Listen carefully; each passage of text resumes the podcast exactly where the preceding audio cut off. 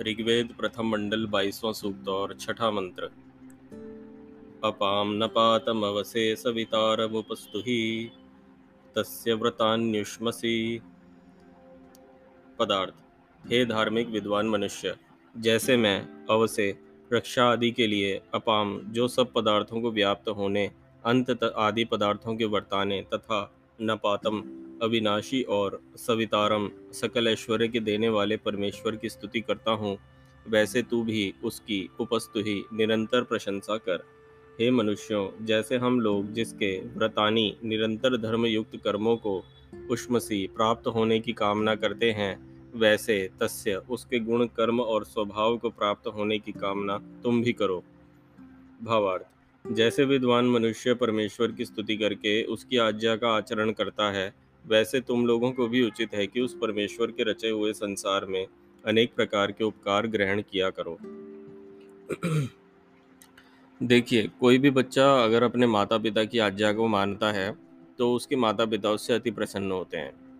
माता पिता कभी नहीं चाहते कि उनके बच्चे दुखों को प्राप्त करें। इसी के लिए वे अनेक कष्ट सहते हुए भी अपने बच्चों को अच्छी से अच्छी शिक्षा, अच्छे से अच्छा लालन पालन अच्छे से अच्छा भोजन आच्छादन, हर चीज़ उसको देने की पूरी चेष्टा करते हैं।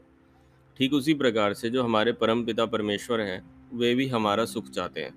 जितने भी जीवात्मा इस जगत में हैं, उन सभी के सुख के लिए मनुष्य को एक तरह से इन सभी ध्येयधारियों में सबसे बुद्धिमान उन्होंने बनाया है।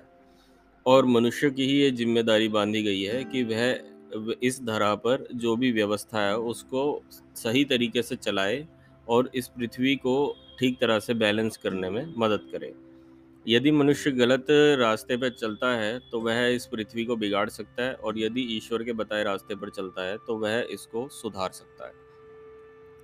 इसी कड़ी में, यदि हम ईश्वर की आज्ञा का अनुसरण करते हैं, वेद आज्ञा को मानते हैं तो हमारे जीवन में सुखों का होना पूरी तरह से संभव है और दुखों का नाश होना पूरी तरह से संभव है।